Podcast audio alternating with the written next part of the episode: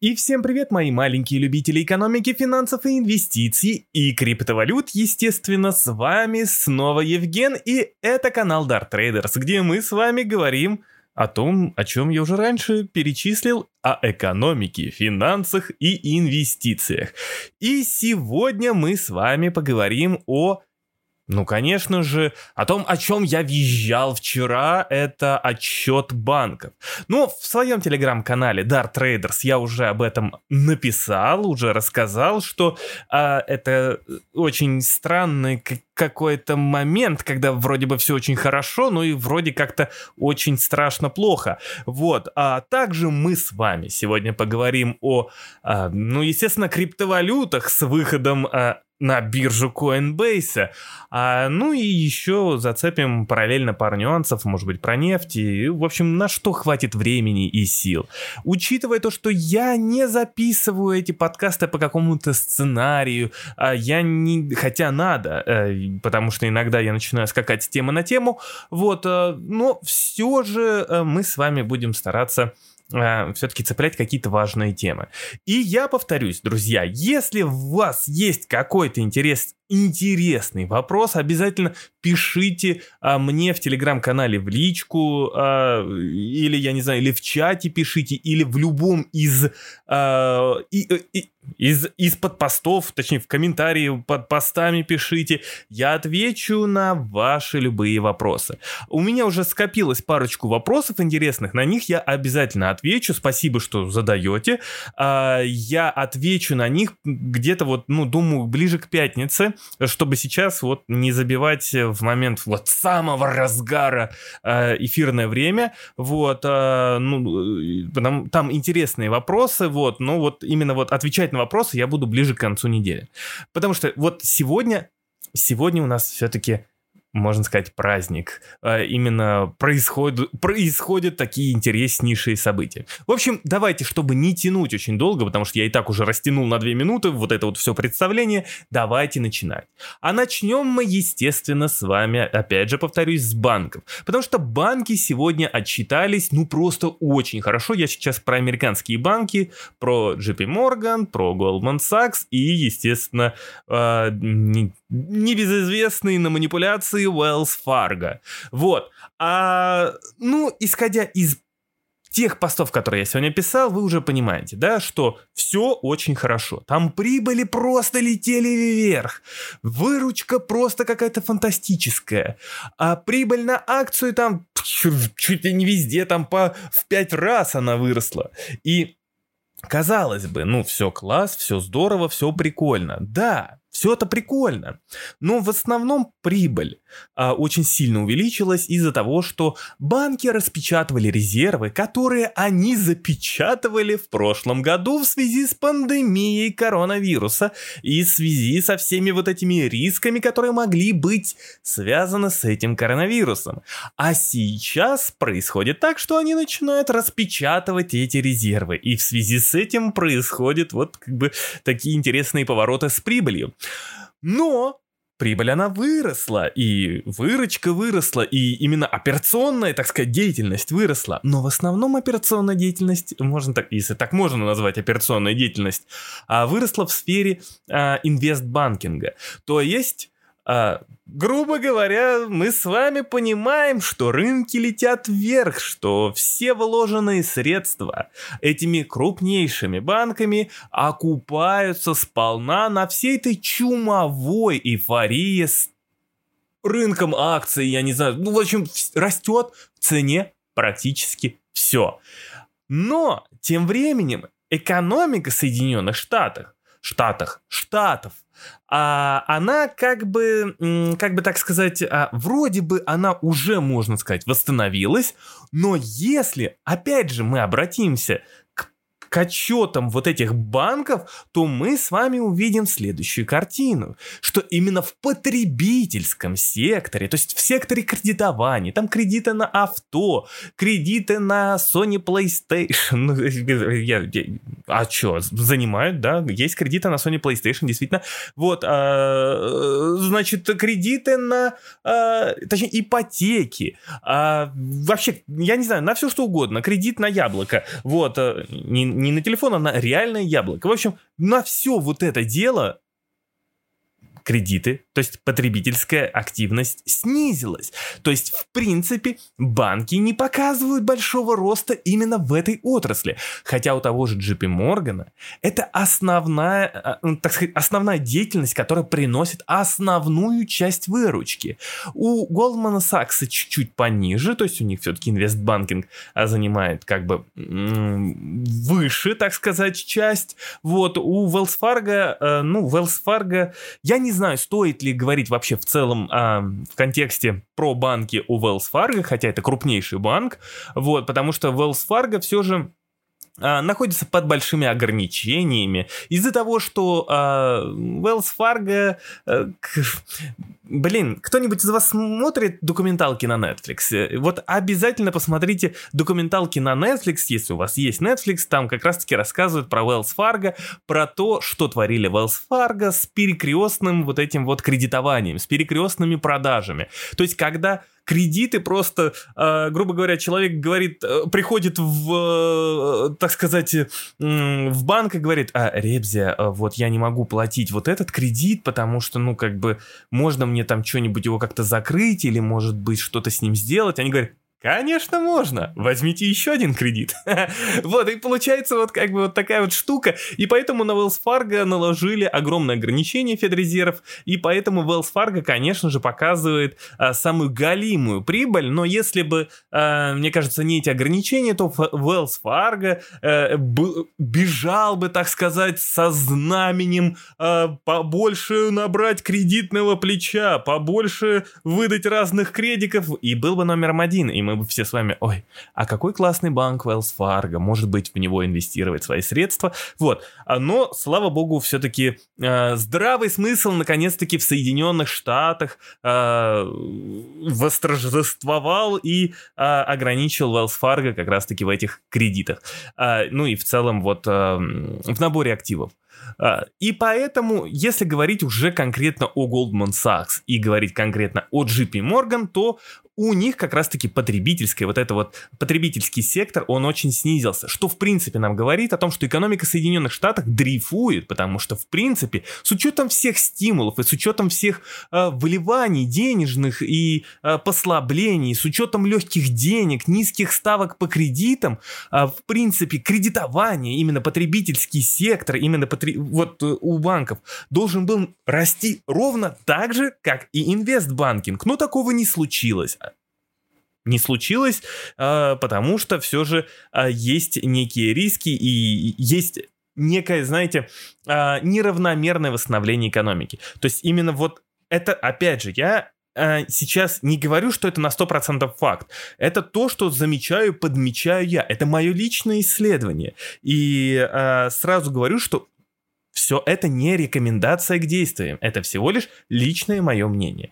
Но я вижу как раз-таки перекос в том, что а, те же ипо, тоже ипотечное кредитование в Соединенных Штатах, а, если мы смотрим на эти банки, оно стоит на месте, оно не растет. И, но цены, цены на недвижимость в Соединенных Штатах растут. Цены на... А, как-то на лесопильные изделия, господи, на древесину вот это вот для строительства или как, они охренительно растут. И более того, даже э, растет, да, у нас получается 30-летние облигации, которые именно привязаны к ипотечному кредитованию, и в принципе кажется, что ну, учитывая, как растут цены на недвижимость, в принципе, и ипотечное кредитование должно просто лететь нереально куда-то вверх. Но не такого не происходит. Такого не происходит. То есть а по отчетам компании мы видим, что в плюс-минус все остается на том же уровне относительно того, куда летят цены. И это очень странно. Это очень странно. А, более того, мы даже видим, что растут некие нам продажи домов и так далее и тому подобное, но вот пока в отчетах это не видно. Вот, но а мы наблюдаем опять же за ситуации, которая происходит, э, и завтра нас уже ждут отчеты остальных банков, э, там-то уж будет тоже очень интересно и будет тоже о чем высказаться, потому что нас ждет отчетность, естественно, крупнейшего банка, это Ситибанка, вот, там же будет Bank of America, вот, и, естественно, будет еще BlackRock высказываться, и вот мы с вами посмотрим на отчеты вот этих вот крупнейших компаний. Это будет очень интересно, опять же, это будет тоже неким завтра драйвером э, на рынке, то есть в одну или другую сторону, в зависимости от того, как кто отчитается. Ну, я, знаете, с учетом того, что вся практически верхушка правительства Байдена, а, бывшие представители BlackRock, я что-то совсем не сомневаюсь, что BlackRock покажет очень хорошие э, показатели, и с учетом еще то, что происходит на рынках, ну, в общем, завтра у BlackRock мы увидим. Но мне больше всего, опять же, интересно, то, к чему я очень сильно привязался, это к потребительскому сектору. То есть, как себя ведет именно банковский сектор, именно потребительский сектор, именно с точки зрения вот кредит, кредитования. Вот это мне очень интересно. И м- отсюда мы можем просто уже делать какой-то вывод о экономике Соединенных Штатов. Но, учитывая, как банки э, нарастили прибыль э, в секторе как раз-таки инвестбанкинга, мы с вами видим следующую очень интересную историю по, под названием раздувание пузыря, потому что э, в инвест инвестбанкинге некоторые банки показали рост прибыли, там, выручки на 70%, на 100%. Ну, то есть это просто какой-то кошмар, какой-то вот, какой-то бред. Бред, бред, бред. Вот, но а, это вот, это тот самый пузырь, понимаете, надувается. И мы уже его видим как раз-таки в отчетах компаний. И более того, в случае, если что-то случится не так с фондовым рынком или в целом, да, там в инвестиционной среде, а, в инвестиционной активности, то банки за счет, за счет того, что они сильно нарастили выручку и прибыль за счет как раз-таки инвестбанкинга, а за счет управления активов, мы с вами увидим, как эти банки покажут довольно-таки сильное снижение. А учитывая, что как раз-таки индекс а, главных американских банков сейчас находится на хаях, то в принципе пока все вот оно вот как бы, знаете, оно все как бы намекает нам а, на то, что может произойти вот как раз-таки эта коррекция за счет того, что пузырь очень сильно раздулся. И теперь теперь давайте сразу перейдем к следующей теме, к теме как раз-таки а, сдувания пузырей, потому что сегодня глава Федеральной резервной системы Джером Паул на экономическом, там сказать, форуме или где, я забыл, он выступал, но смысл в том, что а, в интервью он заявил следующее, что он а, не видит повышения ставок э, до конца 2022 года, что я, когда сначала увидел, думал, обалдеть, вот это класс, класс, класс. Пауэлл опять в своем репертуаре вышел э, для того, чтобы поддержать рынки, потому что что-то сегодня рынки наклонились куда-то вниз, и вот Паул выбегает и говорит, э, ребята, ставки будут низкие очень-очень-очень долго. Вот. А, но а, далее Паул меня, если честно, удивил. А удивил он меня невероятным, невероятным, невероятным событием, которое, или невероятными словами, а тем, что а, как бы что он сказал, что сокращение количественного смягчения будет задолго до снижения процентной ставки. То есть а, я в январе, опять же, это я сегодня говорил, повторял в своих постах, что я в январе а, как сумасшедший кричал о том, что типа, ой, а кажется, в марте где-то, точнее, весной, э, ну, я, я правда ожидал, что мы уже, в, хотя мы в марте и увидели рост инфляции, опять я тут тоже э, попал прям точненько. Ну, в общем, суть в чем, в январе я кричал о том, что, а, скорее всего, в марте мы увидим рост инфляции, и там мы уже, нач, нам начнут подавать сигналы о а, торможение стимулирующей политики. Я еще постоянно делал акцент на слове торможение, не сокращение именно э, стимулов от Федрезерва, а торможение. И вот как раз-таки а, я, я ожидал в марте, сегодня апрель, а, у нас Паул сообщает о том, что уже, э, ну, как бы в планах, в принципе, есть э, э, снижение как раз-таки QE, количественного смягчения, то есть печатного станка, Правда, пока неизвестно, когда это случится, то есть случится ли это весной или случится ли это летом, но это может случиться как раз-таки уже, знаете, когда у нас будут выходить данные за а, скорее за май. Скорее всего, в июне мы можем уже увидеть сокращение количественного смещения. Почему за, в мае может это случиться? Все очень просто. Потому что а, здесь будет а, присутствовать некий эффект низкой базы, о котором я, опять же, уже повторяю, наверное, третий день. А, эффект низкой базы, который приведет к тому, что данные по инфляции будут искажены и будут искажены э, с точки зрения, то есть они будут слишком высокие. Искажены они будут тем, что э, в прошлом году инфляция очень сильно упала, а в этом на всех стимулах она очень сильно поднимется. И если сравнивать как раз-таки вот эти периоды вместе, то получится как раз-таки эффект базы, из-за которого мы увидим с вами а, резкий рост инфляции. Это может напугать, опять же, рынки э, и в принципе, это может вызвать вопросы а, к Джерому Паулу, как главе ФРС, а, между прочим, ему в следующем году переизбираться, а я так понимаю, что он этого хочет очень сильно, потому что он, в принципе, молчит о том, будет ли он, э, ну, пытаться переизбраться на следующий срок или не будет. Так вот, я все же думаю, что если будет появляться очень много вопросов и очень много рисков и страхов по поводу инфляции, а, то а, эта инфляция, как раз-таки эти, э, эти самые риски и страхи начнут концентрироваться уже, ну вот, под конец мая, вот в, в основном, скорее всего, в июне. И там в июне как раз-таки у нас могут сократить количественное смягчение. То есть э, уже начнется вот некое вот торможение э, той самой стимулирующей политики от, Фед, Федрезерва. Но далее, э, чтобы вас не пугать сейчас, и уже никто не нажимал кнопку sell, а я повторяюсь, я никого не, не призываю никаким действиям, я ничего не рекомендую, это всего лишь мое личное мнение. А, значит так, далее Паул заявил о том, что баланс именно распродавать они пока не планируют. А это значит следующее. А, точнее, здесь нужно еще прям при, приплюсовать то, что а, Федрезерв, то есть Паул, опять же заявил, что их беспокоит очень сильно долг, то есть, которые э, есть в Соединенных Штатах, их беспокоит э, бюджет, э, то, что происходит с ним.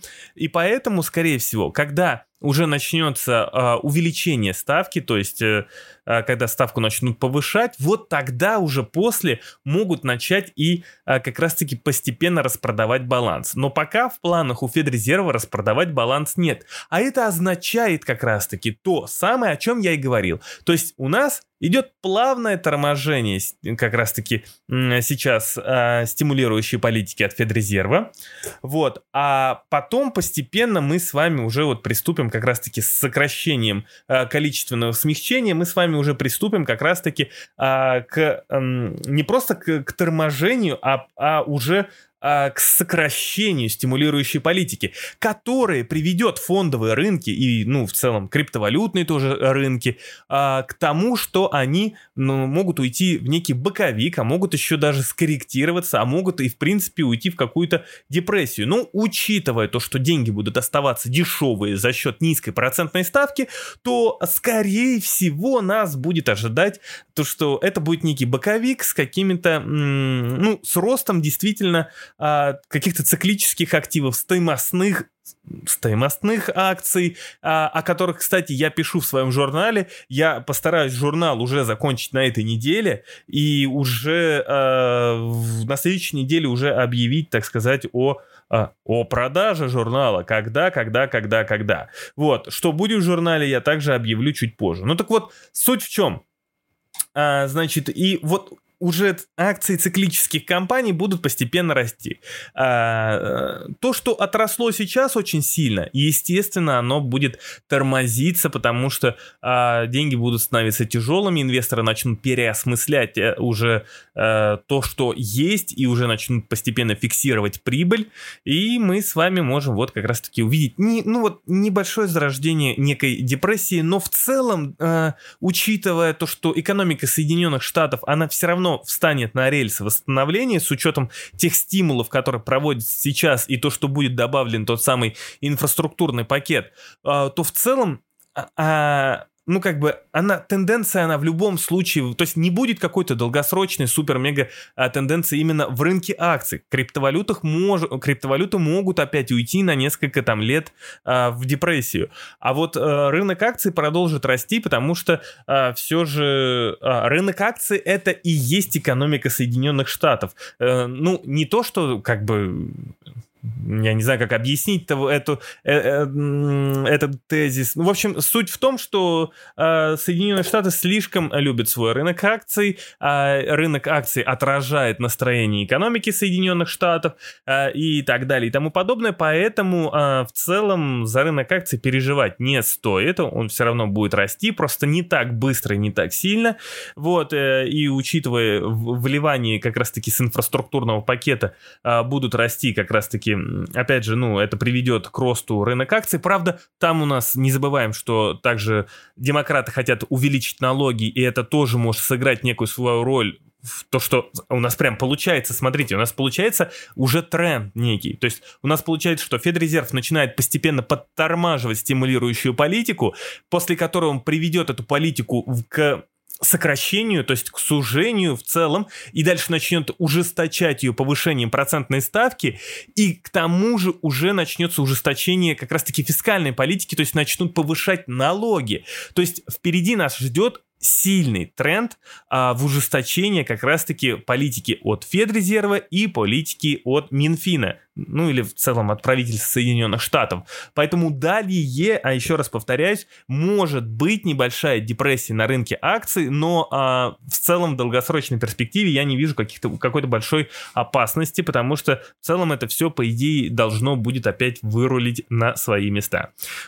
Ну а теперь перейдем к нашумевшей теме. Это биткоин, криптовалюты в целом и а, Coinbase. Coinbase, который сегодня вышел у нас торговаться на биржу. А, суть в чем? Ранее в понедельник я говорил вам о том, что а, рынок будет внимательно наблюдать за тем, а, как э, себя ведет в целом, как будет себя вести вот этот выход на биржу Coinbase, а, потому что в целом, э, если ну, крипторынок увидит, что все в порядке и а, Coinbase очень хорошо торгуется, есть к нему интерес, то это будет говорить о устойчивой, так сказать, устойчивом интересе и устойчивой тенденции как раз-таки в криптовалютах. Да, это все хорошо. С другой стороны, я не учел одну важную деталь. Эта деталь называется а, значит, Coinbase показал очень-очень-очень сильную прибыль а, перед тем, как как раз-таки листиться на биржу. Естественно, естественно, все это понравилось очень сильно инвесторам, и, естественно, все захотели войти в этот сектор, учитывая тот хайп, который сейчас производит э, крипта, то есть э, биткоин, да, 64 тысячи сегодня доставал, эфириум 2344 и так далее и тому подобное. И, естественно, каждый хотел э, и хочет до сих пор войти в этот бизнес, учитывая, что, в принципе, э, даже несмотря на то, что с э, какой-то ужесточением политикой, вероятно следующей э, некой депрессии в криптовалютах, мы все равно с вами увидим э, то, что этот рынок будет расти, этот рынок будет развиваться, правда, этот рынок будет и регулироваться, а значит, объемы на таких биржах, как Coinbase, продолжат расти, что будет приносить э, акционерам прибыль, и поэтому, естественно, все сейчас хотят в это дело во все залететь. Учитывая тот рост прибыли, который Coinbase показал Э, в, последнем, в последней отчетности. А, опять же, э, извините за то, что не помню цифры и данные, но смысл в том, что учитывая ту прибыль, которую Coinbase показал, а, а, в принципе, мы а, там есть огромный, огромный, огромный, так сказать, еще а, задел, или как это правильно, опять же сказать. В общем, у Coinbase есть еще куда лететь, то есть далеко, далеко, далеко, далеко вверх. Вот, там, возможно, даже 2, 3, 4 икса мы можем в, в будущем увидеть на акциях этой, этой компании.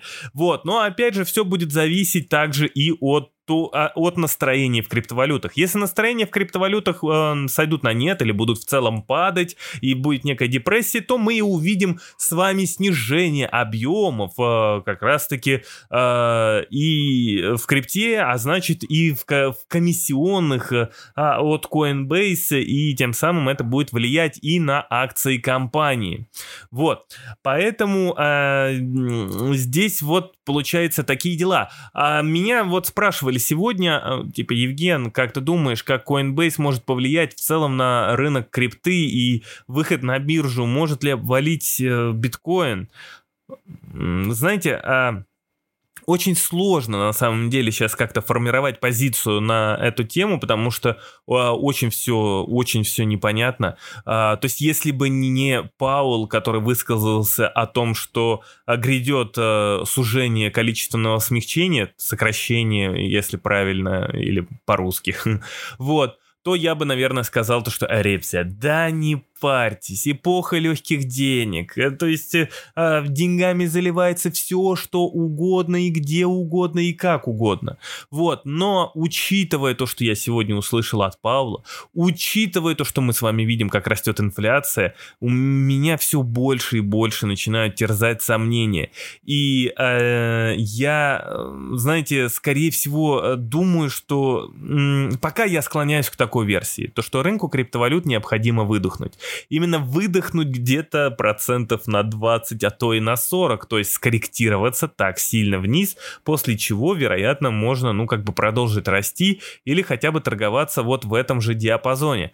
А, но а, сейчас, после такого огромного и большого события с выходом Coinbase на биржу, а Coinbase там, повторяюсь, э, они, по-моему, хотели получить э, 90 1 миллиард долларов а, в качестве капитализации компании, а, ну, то есть там огромные деньги вливаются в Coinbase. И поэтому, ну, блин, я как бы я, я, я не могу сказать, я, и очень сложно сказать, э, э, что будет дальше, но я все же думаю, что это слишком большое событие, которое должно как раз-таки скорректировать рынок. То есть вот оно прошло, вот все, прошло это событие, куда дальше?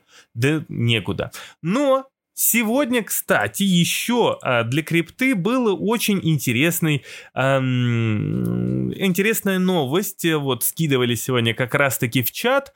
А, новость говорит о том, что Ван э, опять же, если я правильно произнес, запустил новый ETF на NASDAQ Digital Transfer Formation ETF, вроде как-то так. А, значит, ETF будет вкладываться в акции компаний, ориентированных на цифровые активы. Криптобиржи, криптомайнеры, криптоплатежи, платежные системы, а, криптотехнологии и так далее и тому подобное. То есть суть в том, что именно деньги в криптоиндустрию продолжают поступать. То есть это тоже должно давать некий позитив как раз-таки рынку криптовалют. И это опять же очень-очень-очень позитивно. Хотя, еще раз повторюсь, меня больше всего пугает именно... Э, грядущая тенденция тяжелых денег, то есть тяжелых за счет того, что а, начинается, начинается то самое именно а, сужение монетарной политики. А, вот, поэтому, а, поэтому вот очень сложно сформировать позицию, но все же, еще раз повторюсь, в очередной раз, чтобы уже вот прям подвести итог, и уже, я понимаю, что я очень много тут наговорил, и, возможно, у вас уже спутались мысли, но я жду ту самую коррекцию в 20-40% после крупного события, это выхода Coinbase на биржу, потому что рынку необходимо выдохнуть, прежде чем заново вдохнуть. Завтра я разберу э, вам бежевую книгу, которая сегодня вышла от Федрезерва, сообщу вам еще ряд интересных новостей. А, опять же, подписывайтесь на телеграм-канал, если вы не подписались. Если вы подписаны на телеграм-канал, а, ну, у меня в телеграм-канале под подкастом прикреплена э, ссылочка на донаты. Э, удонатьте в чем угодно, в крипте или э, в валюте. Э, это в качестве поддержки канала. Или Просто поделитесь каналом со своими друзьями, родными и близкими. Э, то есть помогите мне создать некое сарафанное радио для того, чтобы канал начал расти и э, как-то окупаться для того, чтобы помогать э, и Евгену и стимулировать Евгена, потому что канал все-таки отнимает очень много времени. Друзья, на этом у меня все. И мы с вами увидимся и услышимся уже завтра. Всем спасибо и до новых встреч.